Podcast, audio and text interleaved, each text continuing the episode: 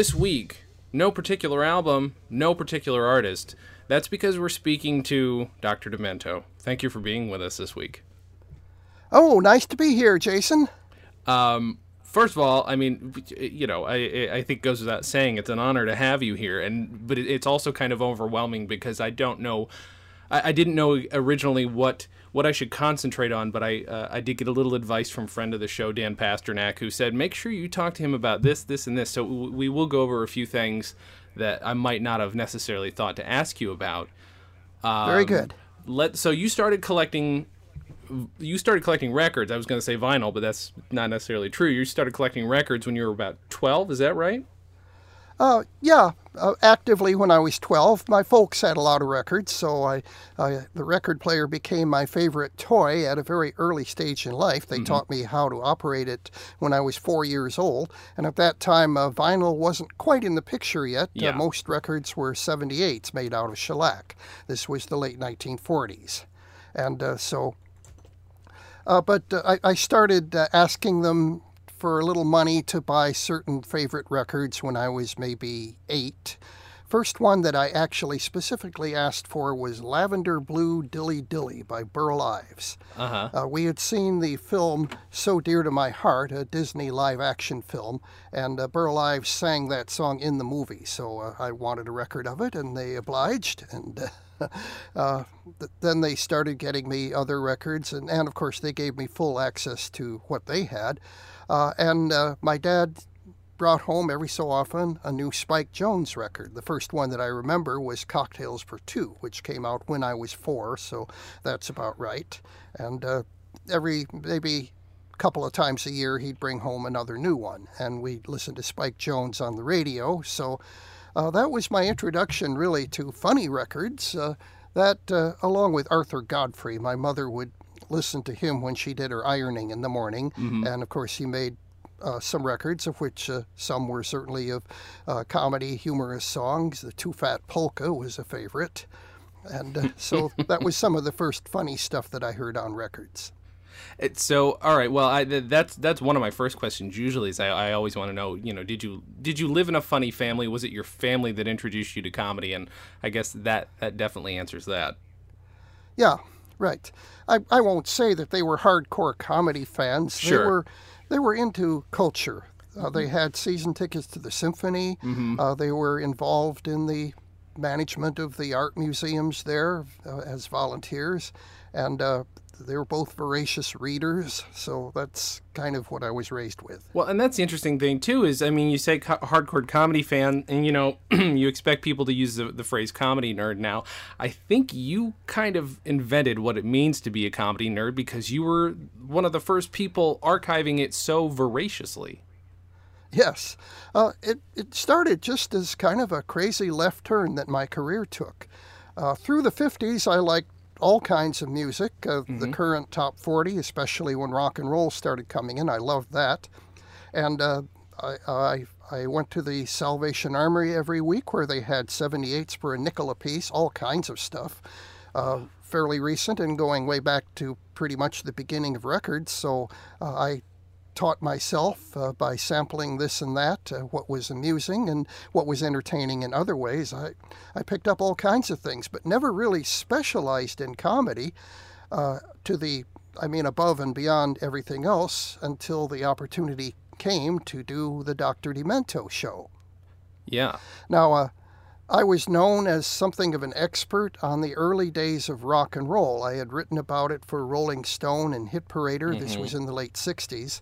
So when I got invited to play some records and tell a few stories on a local FM radio station, uh, they eventually invited me to do my own rare rock and roll oldies show. But novelty records were always a part of that. Sure. I'd always play one or two because uh, going back to the 50s, when uh, at any given time there was usually at least one novelty record on the charts, whether it was Flying Saucer by Buchanan and Goodman or Transfusion by Nervous Norvus, all kinds of things like that. So mm-hmm. I would stick some of those in, and uh, people would ask for more of those. I, I, I started to notice that novelty records were dominating the requests that I get when I'd ask, uh, "What would you like to hear? What would you like to have me bring along from my collection next week?" Mm-hmm. And the more of those funny records that I played, the more popular the show got. So, without really intending it that way, the Dr. Demento show turned into a funny music show and spoken comedy too. And uh, that transformation happened gradually over maybe the course of a year, year and a half or so. Mm-hmm. And you, you now did you st- you started in radio around 1970? Is that right? 1970 was when I was first when I was first invited to be a regular guest on the Obscene Steven Clean show on KPPC mm-hmm. FM, Pasadena, and uh, my my uh, weekly appearances became very popular, so they gave me my own show in the spring of '71, and it was Steven who gave me the name Dr. Demento. Credit where credit is due there. That's that's wonderful. Now, what was your well? I, I, hate to say angle, but I can't think of another. What was your angle for your show? Was it I just want to play stuff that I'm interested in and I'd like to to expose other people to it? I mean, that tends to be the mo of most DJs, but yeah, that's that's what it was. Uh, they gave me free rein to play mm-hmm. uh, anything that I liked. Uh, at first, it was rare rock and roll oldies, uh-huh. but uh, then it became the funny stuff. And uh, if it brought in the people and uh, people, the listeners seemed to enjoy it, the station was certainly fine with that. So, well, and you've got this academic background also of of you know putting this heavy analytical analytical head to to music, to quote unquote straight music, but I know that you've got to vet all this, uh, you know, all these songs and these tracks for your own show. Um, mm-hmm. Do you put? I mean, is it the same kind of analysis, or is it the same? I, am just curious. How, how is there a comparison to me be made to how you might oh, do the? Definitely a comparison. I mean, on my show today, I will I, I, might explain the background, how a certain record came to be, and in some cases perhaps explain a couple of the references that might be lost to the mists of time. Yeah. Uh, but I wouldn't give it the same academic. Uh, the same extensive academic background that I might get, like if I were to write some liner or booklet notes for an album of uh, old blues, mm-hmm. something like that. Right. I, I wouldn't go into quite that much detail because I'm I'm there on the radio and uh, sure. for all those years I was in commercial radio, so there was right. some kind of uh, I won't say pressure. Well, maybe I will say pressure uh, to keep it lively, to keep it up, to keep it interesting, to keep people from being tempted to wander down the dial to KLOS. Sure, sure. um, is there was there ever? I mean, was there ever a, a, moment? Well, now that you're not in, you know, on terrestrial radio, do you get uh, to be more analytical, or is there any interest in being more analytical of stuff that is novelty? Oh, a little bit. Uh, I I uh, I don't feel the need to go quite as fast these days, and I mm. I maybe get a little bit deeper into my collection. Sure. Uh, play like instead of just uh, for Nervous Norvus, instead of just transfusion and ape call, I might go into uh, some of his lesser known cuts now and then. Same uh-huh. with uh, Spike Jones or people like that. What is and, and I play I play also a little more older things. Uh, when the show got syndicated nationally, we were dealing with program directors from all over the country, and some of them would get a little impatient and nervous if I played too much stuff that was like from before the rock era. Oh, okay. Especially if it was things where it was obvious that the recording was made a long time ago. Sure. Uh, what's I mean, what's the oldest? What's the oldest thing that you have in your collection? Oh, I have a few uh, Berliner 78s actually the, the speed is anywhere from 60 to 90 they weren't very consistent uh-huh. uh, of various kinds of music from uh, just before the turn of the century 1897 is the oldest one so those are the oldest actual original hard copies that that I have yeah. here in my collection. I, I have sound files of things that are a little older than that. Right, right. Uh, did, did you ever feel a need to or try to delve into collecting anything older? Did you do you own any cylinders? Uh, I have a few just to show people what they look like. Okay. It's, it's not a not something that I specialize in. I I tend to get more excited about records uh, from 1925 onward when electrical recording came in and they could record sound and music more realistically than they could before. And they could be more consistent too, right? Because at some point I know that it was almost impossible to replicate, especially cylinders. They they had to do you know 100, 100 different sessions just to make enough to sell them, right? In the real early days, yes, before they figured out how to mass produce them. Yeah. Now, that's one of the reasons that, uh, one of several reasons that uh, discs won the format war and cylinders were left behind, uh, because it was much easier to mass produce discs. They figured out how to do it with cylinders, but it was trickier. Right. Yeah, I can imagine. I mean, it's just easy enough just to, if you're going to make a mold of something, just put something, putting it on something flat was probably a heck of a lot easier to replicate Right. any fidelity. Okay, Yeah. that makes sense. Um, so I, so then, do you make a distinction, and maybe maybe you can clarify it for me between novelty and because the thing is, I feel like if, if you say novelty, people might immediately turn off in their heads. And whereas yeah, maybe you say comedy, For they that won't. reason, go ahead. Sorry, no, but it, whereas maybe if they say comedy, they won't, or maybe if they even, he- I, I know people will turn off if they hear comedy too, but even comedy snobs might turn off if they hear novelty.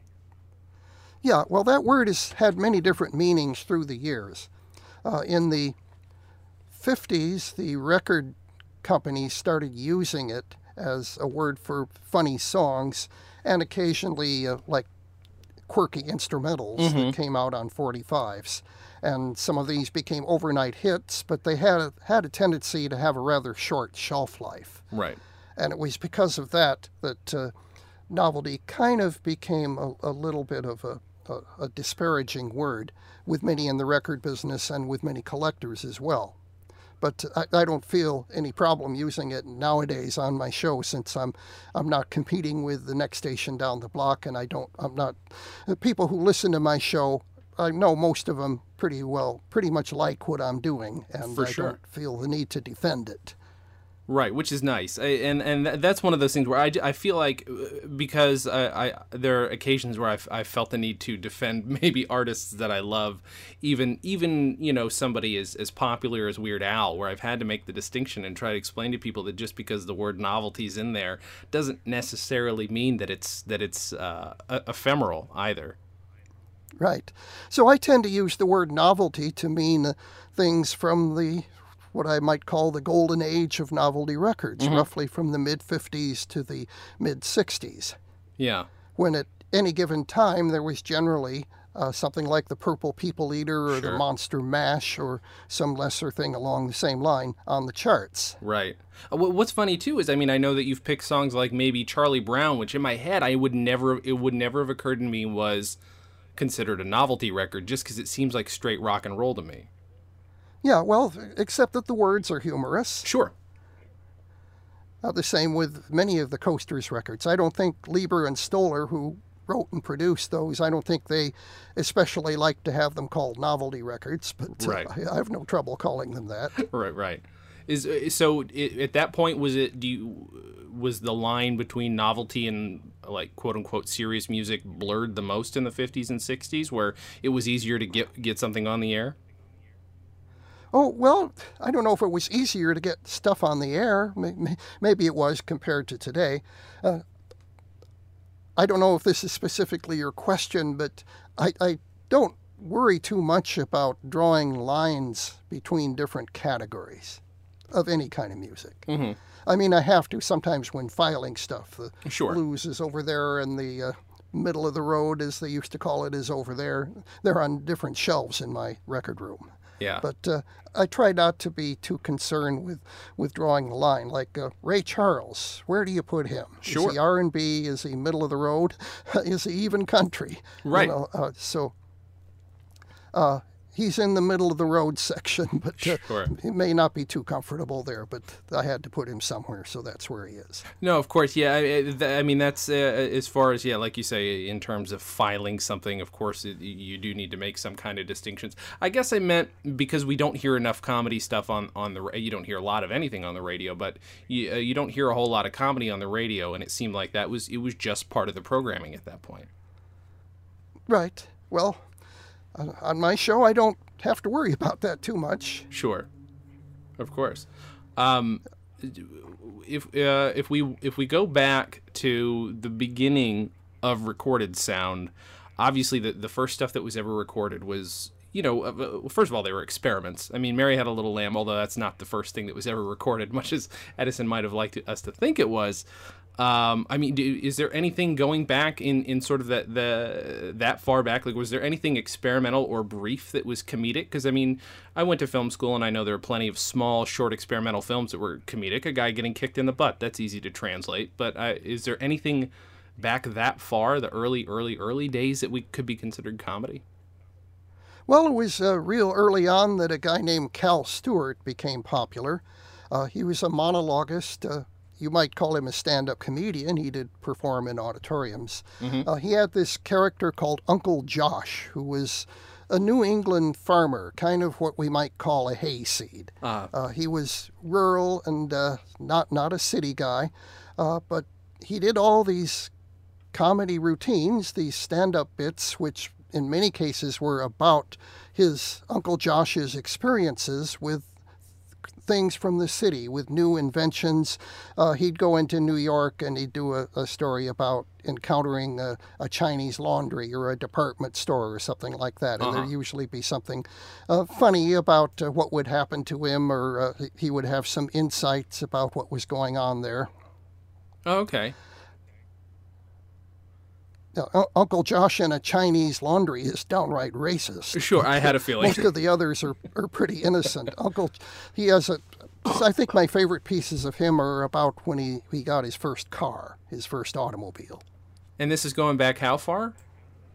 Uh, he started just before the turn of the century. Wow. And uh, was certainly the best selling comedy artist and one of the best selling artists, period, uh, until he died. Uh, wow. in right in the peak of his career. I think it was, it was 1920 or 21 that he died. Jeez. Rather suddenly. But right up until then, uh, he sold tons of records.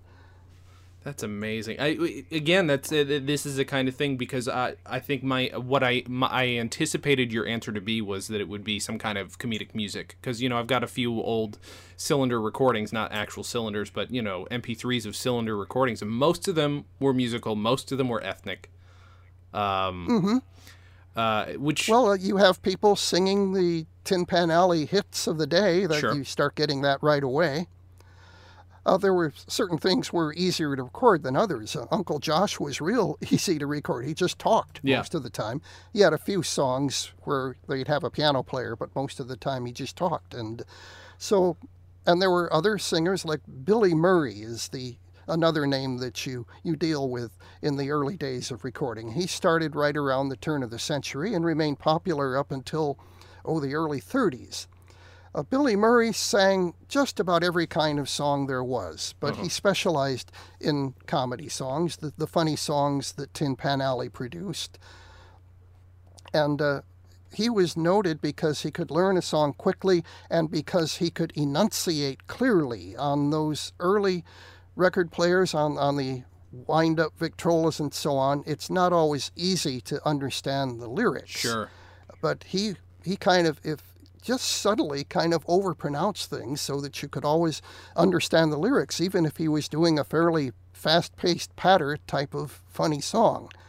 Uh, the first one of his that comes to mind is he'd have to get under, get out, and get under to fix up his automobile uh, once again, there there are funny songs about cars too. I feel like I'm, that one that one maybe I've heard. It's what's interesting too is is the the kind of limitations. We don't have. I mean, people. We got it easy now. Uh, anybody who does comedy now, we don't really have a technical technological limitation to work with like that. It kind of blows my mind right. that somebody was able to translate comedy at all. Mm-hmm.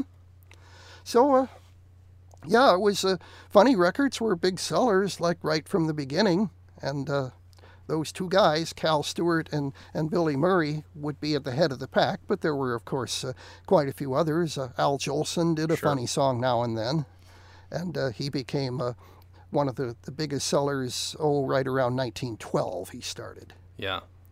Um, so uh, I'm thinking, so when you went and you were buying these old when you first went you would go to the Salvation Army. I mean, it sounds like from from what I've read, and I don't know how accurate it is. It just sounds like your record collection kind of exploded in your early teens.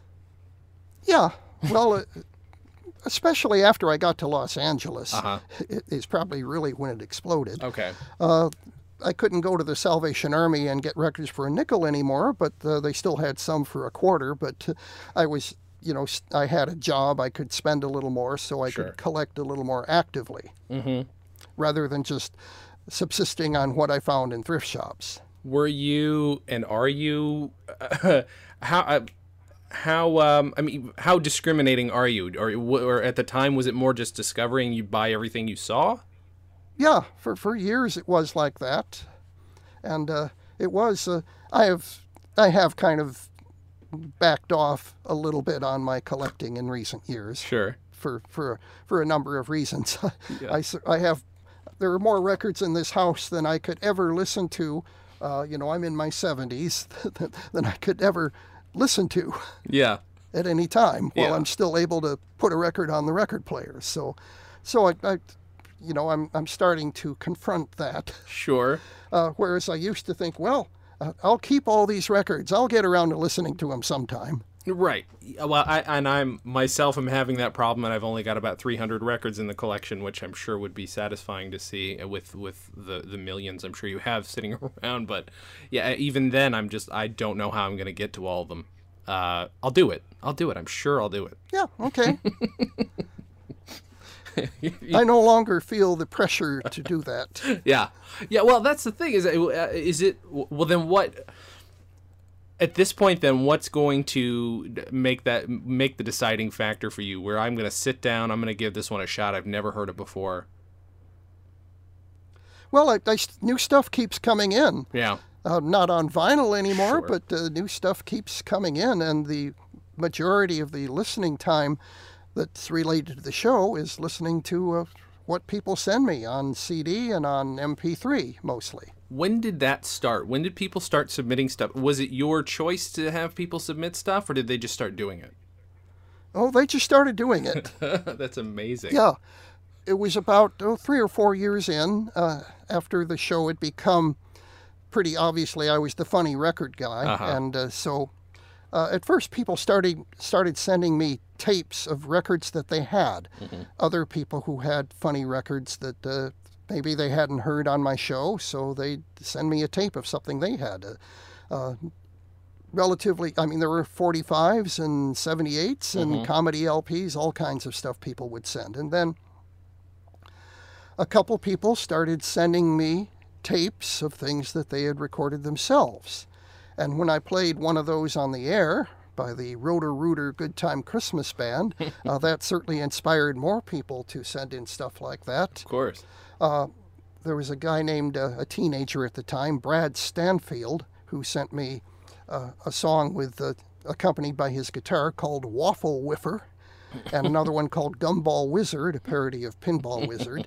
And I thought those were pretty funny and well recorded, so I played those on the air, and that in turn inspired 16 year old Alfred Yankovic of Lynwood, California, to uh, start sending me the songs that he was making up and playing on his accordion. And uh, you know where that went. Yeah. Wow. Uh, that's just what's what's interesting though is is that people just people assumed, and since you're a nice enough guy and you you have discerning taste, and you were just like, well, no, that I mean, you, you, it's it's cool that it's interesting to hear that when you first started getting them, you're like, well, let me let me look at these for what they are and see if there's some value, and you you even you wanted to make sure it sounded good enough to play on the air. I mean, I'm sure in the ta- in the case of somebody who sends you a uh, a grumbly sounding cassette, you had to sort of make a, it was kind of a 50 50 shot, even if it was a good song.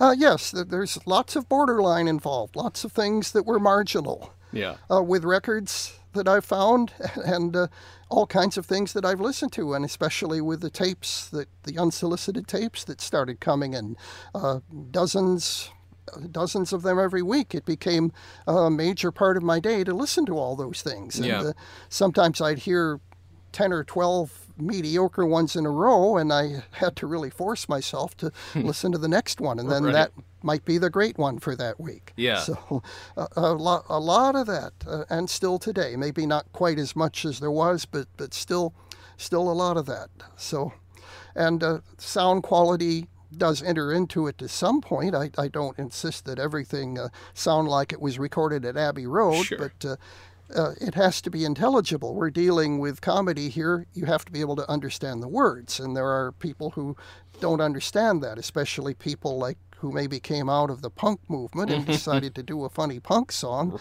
but then it's can't understand any of the words. Uh, but Al, Alf, Alfred Yankovic understood that from the very beginning. He was using very cheap equipment when he started, but uh, he, I guess through trial and error or something, uh, knew from the very first tape that he sent me how to make his words come through, how to link words to music, how, how to write words so that they fit the tune.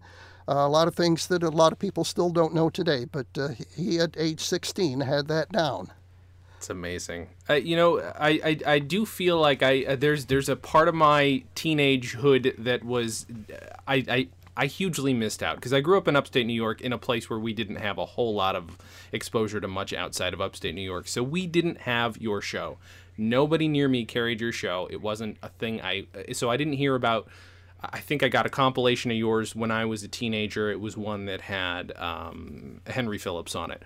And that's the first time I ever knew of you and there was some newer stuff, some, definitely some older stuff, and I, I've been trying to put the uh, put through my head l- what it was like to listen to your show because sure you're a nice guy but you also get to, you know you play a bit of a character on the radio. You do this one particular thing and i've been trying to figure it out. What makes people like me mostly nerds what makes them love listening to your show so much? And i do there is just something about I- at least for me it's this discovering of something that only this one other person knows about and it's this pact between the listener and dr demento. Did you ever sort of get that feeling from your fans it's just like thank you for sharing this thing with me and nobody else knows about it even though tons of other people have heard it?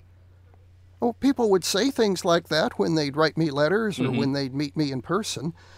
I never spent a whole lot of time analyzing what made that relationship tick. I just uh, had something that I did and it and still do, and it gradually developed. I do the best I can at it every week, and uh, there's little decisions to be made, and occasionally big ones as to which way I'm going to go with something. But uh, I just try to do the best I can. I don't spend a lot of time analyzing it. of course yeah I have to, have to leave that to other people who can uh, see the phenomenon from outside or whatever. and uh, eventually, I had uh, people that managed me, and they would make suggestions sometimes, which were sometimes helpful. When I got uh, when I got over to KMET, a, a bigger, more commercial station, uh, they would sometimes make suggestions as to how best to keep people enjoying my show and, and not tune me out. And uh, tune uh, KMET was the big rock station in town, but their arch rival KLOS was right next to it on the dial, so it was pretty easy for people to switch back and forth. So right uh, they made me aware of that and to keep the, the pace going and to not wander too far afield from what the mass of my what the largest part of my audience liked. Uh, so I, you know, when uh, fish heads and dead puppies came along, I was aware that those were hits, and Right. I would look for more songs like that, and uh, I would uh, play those songs uh, fairly often. You know, many many songs uh, would only come up like once a year or once every five years, but uh, Right. I was aware of the value of uh, playing fish heads and dead puppies fairly often. Of course, now that I'm on uh, internet radio and uh, dealing mostly with people who already have those songs in their collections, I don't have to play them that often. Uh, but uh, at that time, I realized that there were certain things that uh, the audience clearly liked, uh, things that were fairly fast moving and musically somewhat comprehensible. Uh, and uh, in the late in the 70s, especially, a certain fairly large part of my audience loved drug songs, oh sure especially about marijuana. mm-hmm. And uh, so, something that was clever about smoking weed was probably going to get a pretty good reaction from my audience Yeah. at that time yeah because they were they were rock fans. Uh, you you tend to think of the rock music of the 70s and 80s as classic rock because the stations that uh, we have today that play that music, they're classic rock stations, right. uh, the Sound and KLOS. But uh, but at that time, it was new music. Yeah. Did you? So people who liked that mostly. Uh, the audience skewed male and tended to be in their teens and 20s. People who would uh, certainly pick up every new Aerosmith album, and those were a lot of the same people, though not all of the same people who enjoyed my show. So I was thinking of that kind of person. Though I certainly also had uh, people who were much older or a little bit younger and had uh, more more tastes that were a little bit esoteric, uh, not so mainstream, and I tried to keep those people happy too. Yeah. So I, and I still I'm still that way, you might say. did you have anybody helping i mean being uh, i don't want to use the term tastemaker but i just did but being somebody who gets to deliver this stuff personally to people i mean that's i think that's one of the reasons it mean it reasons it means so much to people is because they've got this one guy who they feel like they can relate to who's giving them this thing that feels like it, it is it's kind of a gift even if you're repeating it it's something it, it's you know you there are there are those evergreen songs uh, did you have somebody when you were a teenager giving you this stuff, or was it just a very personal thing for you?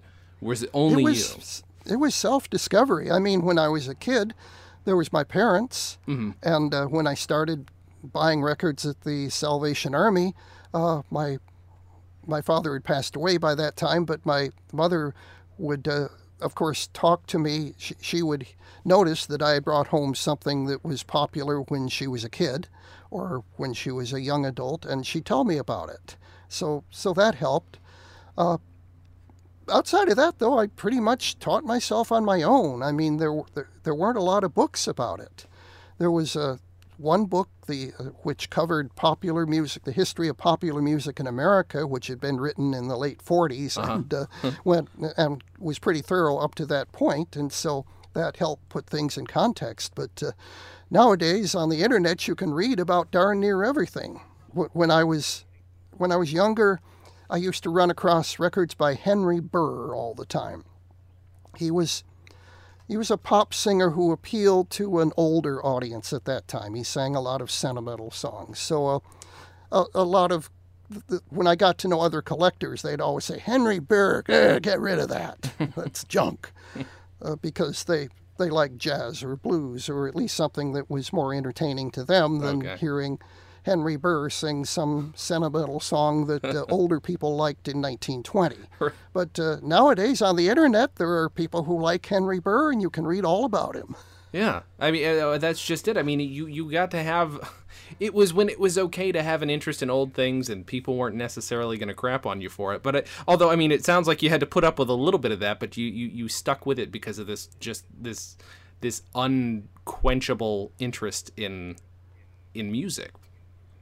Yeah, I, I wanted to know something about all the forms of music that had been popular in this country, in this country at least, uh, Sure.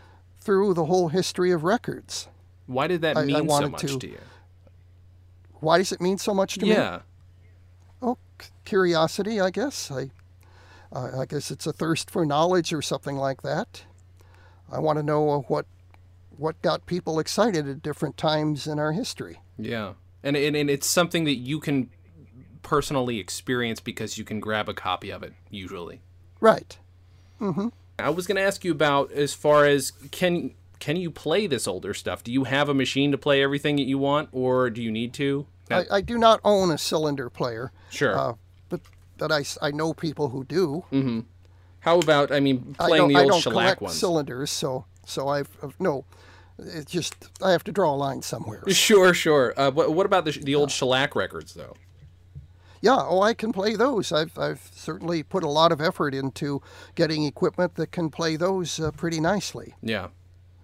I, I know people who devote a large part of their lives to that and uh, uh, restore 78s on a professional basis. Wow. uh, with very expensive sound equipment. Mm-hmm. Uh, I have some pretty specialized stuff, uh, not quite of, on that level. I haven't spent, I, I mean, for a probably ideal system for like recording 78s for reissue, uh, you can easily spend two or three grand, and I haven't gone that far, Yeah. but I have spent oh uh, several hundred dollars w- for an assortment of styli, different size needles, because uh, you need a wider stylus to play 78s of any kind Right. compared to what you play uh, microgroove records with. But uh, if you really get into it, you need uh, about half a dozen different sizes of styli to play records from different eras made by different companies. Are these newer? Are, Like are the, the, uh, go ahead. Sorry. you, you may have seen. Go ahead. No, I was just going to ask: Are the newer ones more durable than the old ones that you could only get a couple plays out of? Then.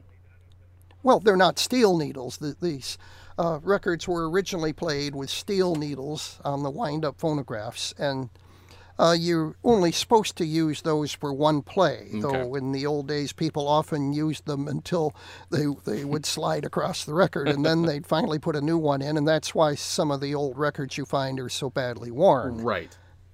But uh, no, these the, the 78s, the- I mean, these special styli that I special order from people who make them will last a long time.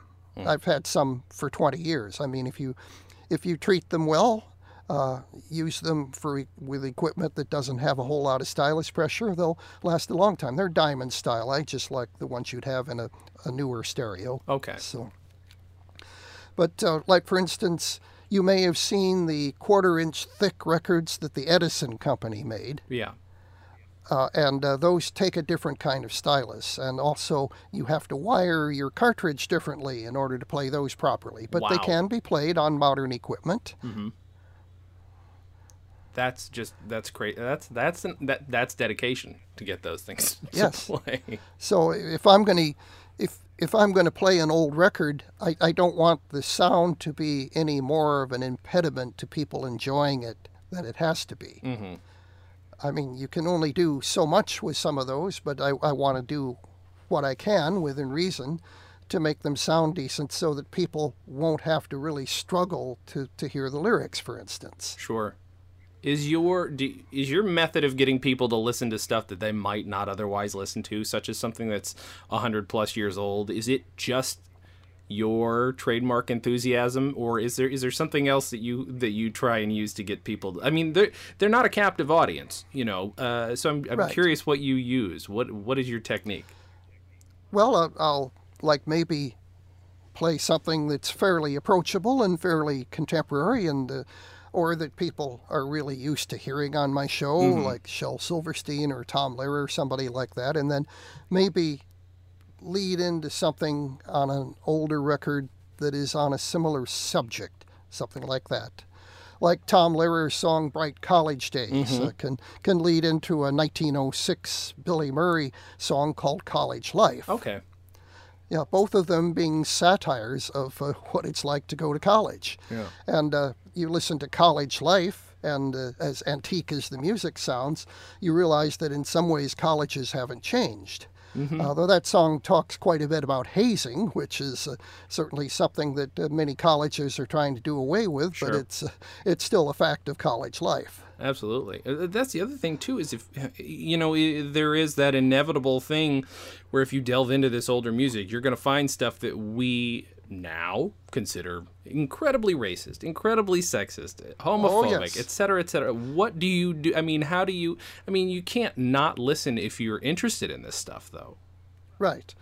Uh, I tend to give that a pretty wide berth these days. And Yeah. in the early days of my show, I did not necessarily do that, but I, I realize as much as I might love to tell my audience about how our culture has changed through the years and uh, like what minstrel shows were like and Sure. uh, uh, and uh, the, what the songs of that era were like and what people enjoyed and how that maybe reflected our climate of the time. Uh, some of that stuff would just result in more trouble for me than it's worth. Of course. So, on the other hand, uh, I I give lectures sometimes at colleges or to Mensa or something like that, and I will get into things like that, knowing that I have an audience that is willing to not get hysterical if they hmm. hear the N word. Right, right. Yeah, it's. I mean, it's it's a super fine line, but I guess as long as people understand that you're there. I mean, we've you know we've talked about that kind of stuff on this podcast, and I at least try and prepare people that if something like that comes out, we're talking about it anal- analytically, but it is it's really hard if you're talking about entertainment. Yes. Um. So you're right. So I, I do have um, a copy of Doctor Demento's Delights, and I I was I was, look, right. I was looking at it earlier, and I was wondering what was it just the most popular stuff, or were you putting uh, your own uh, what uh, what where where the decision come from to put each and every one of those tracks on there? Well, it was a lot of my most popular stuff. Uh, it, it was uh, limited to some extent by what uh, Warner Brothers could license. Sure. Uh, we we uh, licensed some things from other labels, but uh, there was a little bit of a preference shown to things that were in the Warner Brothers catalog that they owned, that they already had the rights to, like uh, They're Coming to Take Me Away or Hello Mudda, Hello Fada. Sure. But so, uh, but it's really just a snapshot of uh, what was big on the show at the time. Uh, a couple of things that might not have been huge hits, but that I thought uh, fit fit in nicely, and that I would have liked to see on an album. And so, like, who put the Benzedrine in Mrs. Murphy's Ovaltine? I, I thought, yeah. So yeah, We, we, we have we So- have done that album that compilation on here once. One one of our guests did specifically want to talk about it, and uh, I feel like that's Mm-hmm. that's one of the things that got me re-interested in because again like I, I think that might have been his exposure to you same as my exposure to you was from a compilation luckily it was two CDs so I got a hell of a lot of music to listen to okay. you know but there is that there is something interesting about maybe you have to have a certain mind but that makes you laugh at benny bell when you're 13 or 16 in the 90s that oh, made Oh, for sure. you know what i mean that made you laugh at it when you were when, when did you first hear that song i mean i feel like that's one of the most famous old old old songs that you play Shaving cream. yeah Yeah, well, uh, the original record of it by uh, Paul Wynn, uh, produ- written and produced by Benny Bell. Paul Wynn sang it. okay Uh, uh, another collector, a fellow named Brad Kay, played it for me. He's mostly a jazz collector, but he had kind of a he enjoyed the funny stuff too. And we when he'd find something in a thrift shop uh, like that, I, I think he found his copy of Shaving Cream in a thrift shop and uh, played it for me, and I made a tape of it. And so the first few plays on on my show were from that tape. But uh, not too long after that, I happened to find a copy of it myself at a Salvation Army. So. There's a Salvation Army in Pomona. I happened to be out there, and I thought, well, I'm out here. I'm going to go to the Salvation Army, and that's where I found that. yeah um and then you ended up i don't i didn't I couldn't find what year it was but you ended up covering it yourself Yes, yeah, I I realized uh, that a good way to wind up one of my live appearances was by singing a song, and I'm I'm certainly no singer, but that was a song that I could make fit within my range, and plus I could make up new verses to it. I mean, that song was really written. The original sheet music of that has, I think. 30 some verses wow printed on it. wow so, Of course, there there were only room for six verses on the record, but uh, but it was written to to uh, add verses to. A little bit of the background of that song. Um, ben Samberg, uh, his real name, uh, was a songwriter before he ever made records himself. But he would he would write funny songs, and uh, he occasionally get some of them recorded. And in 1931, he wrote a song called "Sweet Violets." Sweet violets, sweeter than all the roses. That's how the chorus went. It was a waltz like shaving cream. uh-huh And shaving cream was first written in the 30s as kind of a, a an attempt to to, to uh, reproduce the success of Sweet Violets, which was uh, Benny until shaving cream came along. That was uh, certainly Benny's best known, most popular song. So he was trying to reproduce that, and it just happened that uh, that was the song that we came across. And to modern, to, to the ears of a younger generation, it's a little funnier than Sweet Violets. for sure yeah. So, so that's uh, that's that's how that started, and so it was uh, trying to develop something to wind up my live performances with uh, that, that made me think, oh, I, I, I can sing shaving cream myself. So, Sure. So I did. Yeah. you know what's amazing uh, there are a lot of different uh, there are a lot of different aspects to what you do number one i think is exposing people to stuff they haven't heard before number two is giving them some of the old hits and, and but also uh, playing stuff that you love and then helping make careers an entire career i mean you know others as well but weird al is just this huge example of this massive impact that you know what some people might not some people might not necessarily understand the importance of your show but uh, especially if they didn't hear it and if it's not wasn't part of their life growing up and again i, I still feel horrible that it wasn't part of mine because it would have been the perfect show for me but Just the way it went. That's exactly right. But Weird Al was m- probably my biggest influence. I became best friends with my best friend because of Weird Al. So if it wasn't for you, you know, we wouldn't have this just massive, important comedic figure. And we'd also have this guy who's doing quote unquote novelty music, but knocking it out of the park somehow every time and getting better as he does it. Um, yeah, that's right. Well, uh, I didn't. I didn't set out to create him, Sure. but I certainly he, he came to my attention, and I realized that he was very good, better than just about anybody else who I knew about, Mm-hmm. uh, certainly of his age. So I helped him all I could, played his stuff frequently, and uh, kind of watched his career develop. I mean, for in the early years, I certainly was very important in launching his career. But, uh, absolutely. eventually, eventually, he got played on MTV and uh, kind of uh, went to other areas. But uh, it all started with me, and he's been uh, pretty good at acknowledging that when Sure. people ask him. Has he ever indicated what some of the early songs that he listened to on your show were? I mean, I know that he was a big fan of Spike Jones and, and Stan Freberg. Um, Yeah, yeah, he mentions those. Uh, the, the core artists of my show is who he mentions. Uh, Allan Sherman, probably more than the others, because that, that would have led him into doing parodies, For which is what, what got him going. um, so I know that it- again when I when I spoke to Dan Pasternak, he, he asked that I specifically, uh, you know, bring up since uh, we unfortunately lost Stan Freberg recently, just to talk about his influence and just I mean I know that you were a great lover of his work and obviously you know a friend of his, so I. I don't know. Maybe, maybe you could talk to talk a little bit to his impact on the world of, of comedy and comedy music. Okay, well, uh, he made novelty singles starting uh, in 1951. John and Marcia was the Yeah. first under his own name. And then, well, I'll tell you how I uh, first heard Freberg. I, I, I think I heard John and Marcia, uh, uh, some friends of ours had a TV and they, uh, somebody was doing uh, John and Marcia on TV using Freberg's record and using some sort of puppets to Okay. be John and Marcia. Okay. And I kind I kind of remember that, but didn't know who who Freberg was at that time. But then my mother, she loved Dragnet on radio before it was on TV, and so somewhere on, on the radio or from, at a friend's house, she heard Freberg's record of St. George and the Dragonet, and she immediately bought a copy and brought it home. So that's how I first became aware of Freberg, and uh, I realized right away that uh, this was brilliant, and uh, even though comedy was just one of many things that I was into at that time, I certainly was aware of uh, Freberg's further works and uh, sometimes would buy buy some. Uh, so when he did uh, the Yellow Rose of Texas, uh, I certainly was very much aware of that. Uh, Banana Boat and uh, Heartbreak Hotel and.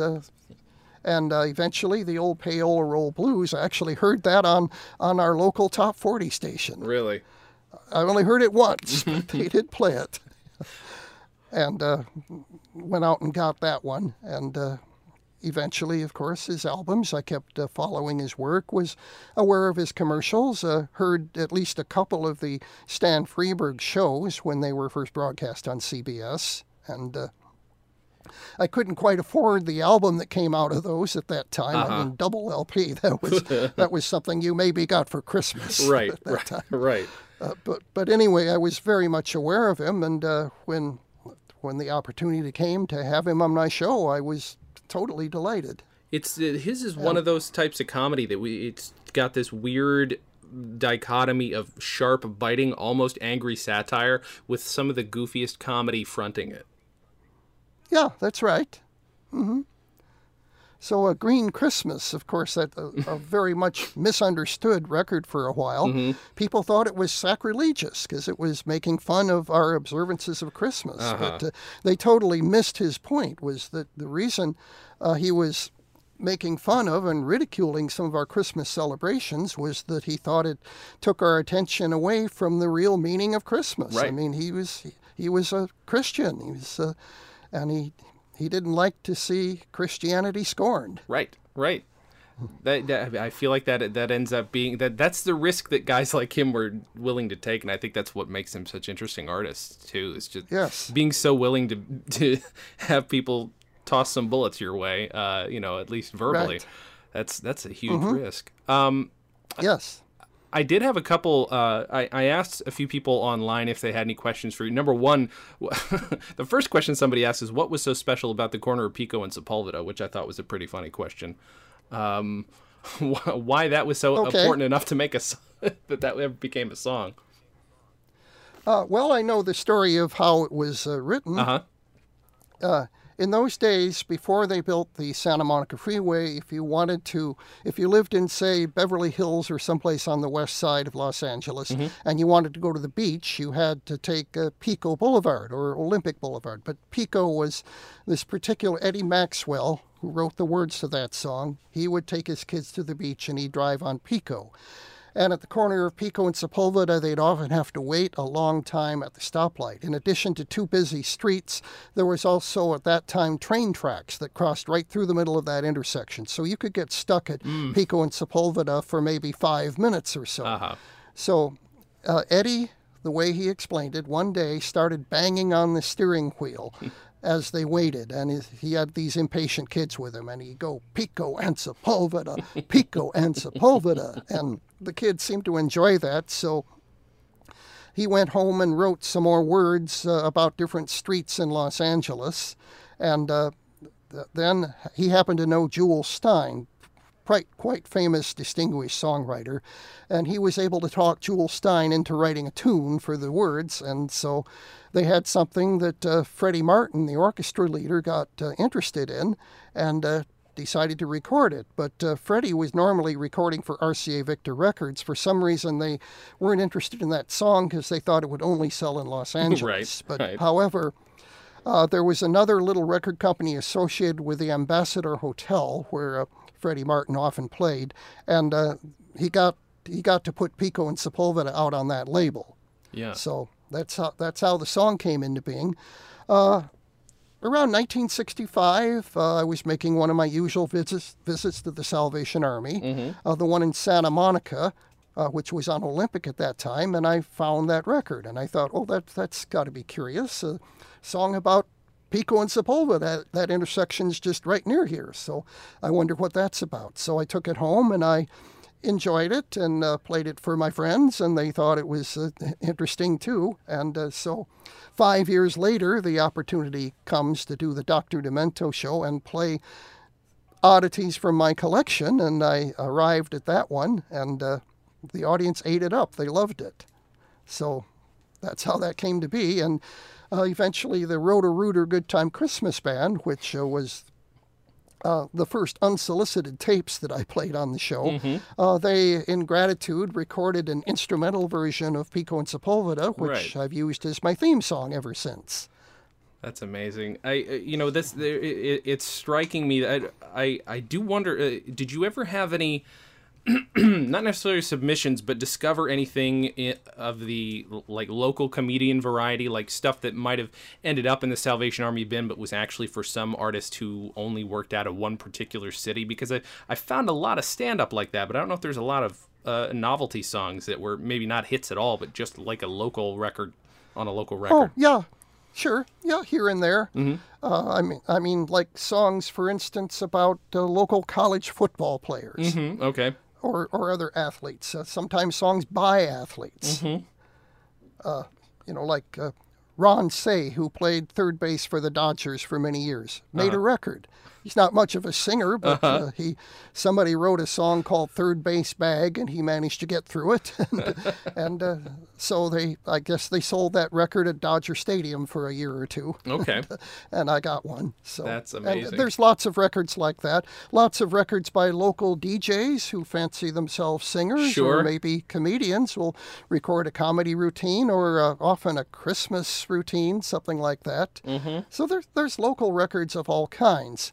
Uh, some by local bands that don't necessarily have any great localism in what they do, but uh, they're just known in one area. So their record only got distributed in one area. But of course, records like that sometimes uh, wander somehow to other parts of the country. People will move, and then uh, after they've lived in another city for 20 years, uh, uh, their kids give their records to the Salvation Army. Sure, sure. Yeah, including some that were bought somewhere else and uh, mean nothing to the city that they moved to, but they still had them.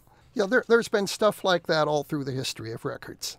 Sure, and it takes somebody with a mind like your like yours, and sometimes mine. Sometimes I actually have a brain to think it through to to pick these these oddities out and and and expose them to people. I mean, you know, we turn because we we like instant gratification. We'll turn to YouTube now. We had Napster for a couple years, but uh, you know, before that, we had a lot of people's only access to good comedy music was either their parents or you uh, which so I mean that's if if, if nothing else that you were this massive pop culture filter that gave so many people their even their comedic tastes. A friend of mine, his name's Zaki, uh, Zaki Hassan. He's a great uh, film critic. Uh, he lived in Saudi Arabia during the first Gulf War, and he was telling me that uh, Armed Forces Radio was his only link to American culture. So because of that, he had your show to listen to, and that is- that is strictly where his sense of humor comes from. Just your show. Okay. Yeah, I've talked to a few other people who heard my show over there. It's just it's but it's it's just crazy that that's that's where they get it. They get it from you know the mind of this guy who's got a, you've clearly got this archival mind where you want to sort of you've logged it all away in your head obviously. Um, and I, I don't know if you ever plan to, to put all of it down on paper at some point, but uh, I mean, I actually, you know, now would be a good time to talk about, uh, if you want, uh, the documentary. Yes, well, uh, for the last couple of years, uh, I've been quite involved in uh, the, the making of a documentary about me uh, called Under the Smogberry Trees. Uh, some people came to us a couple of years ago and said, We'd like to make this movie about you, and we'll launch a Kickstarter campaign to get it going. And uh, so they did. Kickstarter was successful, and we have 80 hours of footage Wow. interviews with me and with uh, lots of different people that I played on the show, from Weird Al and uh, also with Jimmy Fallon. He was happy to be interviewed because he was a huge fan of the show when he was a kid. And uh, so we've got lots of, of people on that. But we need uh, we need to. We're not going to do another Kickstarter, I don't think, but we, we do need some more funding to, to get it finished, to get it edited, and to license the music, which can be very expensive. Right. No, I mean, I imagine that's the hardest part of it. Yeah. Wow. Well, But uh, it's the project is still very much alive, and we certainly uh, hope to get it done soon. But I can't, I cannot give you a, a date. Sure, sure. Well, I'm I'm excited to see it. That sounds that sounds amazing. Do you ever? I mean, do you have plans to put to paper anything equivalent to the kind of stuff you've written for, uh, you know, classical and and and other music? Well, I've been people have been urging me to do my autobiography for years, Mm-hmm. and I was kind of st- starting to to get to it when this. Uh, Film project came Sure. into my life, so I concentrated on that for a while. But Yeah. uh, we've out of all the interviews that I did for that, we could probably uh, that would probably be a head start towards uh, getting a book written. So Oh, I'd imagine. uh, Yeah. that that's that's alive. That's uh, alive too. That's exciting. I Again, I can't give you a date. No, of course, of course. Now I'll just put you to it to it right now. I need a date and I need a time. Um, uh, so everybody can find you on drdemento.com, of course. That's right. Thank you so much. Oh, Yes. absolutely. Uh, Twitter? Are you? Do you have a Oh, presence I, there? I, I post. I, I'm not terribly active on Twitter, but I uh, always post a reminder about the show every Saturday morning, and occasionally something else as it comes along. Uh, Uh, I'm on Facebook. Uh, tell you a, a, small secret here. You can find me on Facebook under my real name, which is Barrett, B A R R E T, Hansen, H A N S E N. So look for that on Facebook and you'll, you'll find me. There's what's called the Dr. Demento official Facebook page, which is maintained by the good people at the Funny Music Project, the mm-hmm. FUMP for short. And uh, so they maintain it and uh, kick all the spammers off and things like that. But uh, so uh, people will ask me questions, and to the best of my time and ability, I answer them. So, and and people can that that's become a, a good place for people to request stuff for my show. For sure, yeah, yeah, yeah. That's uh, that's amazing. I I just want to make sure that I stress that people should make sure that they they listen to your show every Saturday. Mm-hmm. Yeah. Uh, yeah, every Saturday, but you can hear it anytime, and you can hear the older shows anytime. If you if you miss the show, it's always there. That's right. You've got how far back does your archive go? Well, uh, 1970. There's a couple of shows from even before I got my own show. There's a, a couple of my as of me as a guest on Steven's show, and mm-hmm. uh, you can you can hear those too, and uh, hear what I sounded like when I was uh, playing the obscure early rock songs along with the funny stuff, and uh, it's all there. And uh, so you can pretty much pick and choose. There's the Demented Music Database, mm-hmm. uh, on which you can go that dmdb.org, dmdb.org, and you can key in a song title and uh, find all the shows that I played it on. Wow! And that will often help if you want to know uh, who did the song "Be Prepared." You can just mm-hmm. key in "Be Prepared" and it'll tell you immediately Tom Lehrer. That's amazing. Or you can key in Tom Lehrer and it will name all the songs that I played by him and how many times I played each one. wow. Wow. I'm glad somebody else is doing that work for you because that, that's just too much mm-hmm. to think about. yes, yeah, we have an official historian. His name is Jeff Morris, and uh, he does a wonderful job. Well, thanks to people like him for for making making that stuff available. Thank you for everything that you've done, not just for comedy on vinyl, obviously, but for comedy in general. I could okay, Jason. I could keep you here more for than welcome. Years. but um, right. uh, thank you so much for doing the show and for talking to me. And everybody, thank you for listening. And as always, have a good thing. And don't forget to stay demented.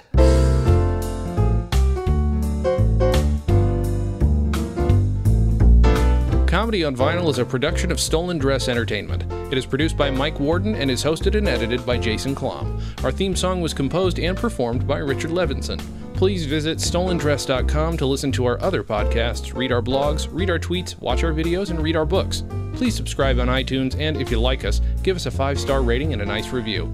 You can find us on facebook.com slash comedy on vinyl, Twitter at comedy on vinyl, and find everything else at comedyonvinyl.com.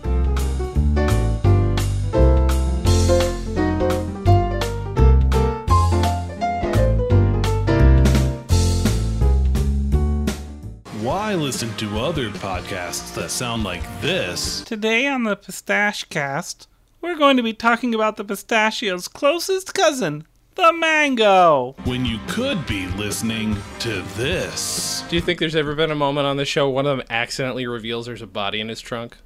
like he's just so enthused to talk about cars. Like it's an amazing car. Like I've hid 12 bodies in there. You, you can take them down you can take them down to the pier. No one will even know. Listen to the Dan and Jay's Comedy Hour podcast every Monday at www.danandjay.com.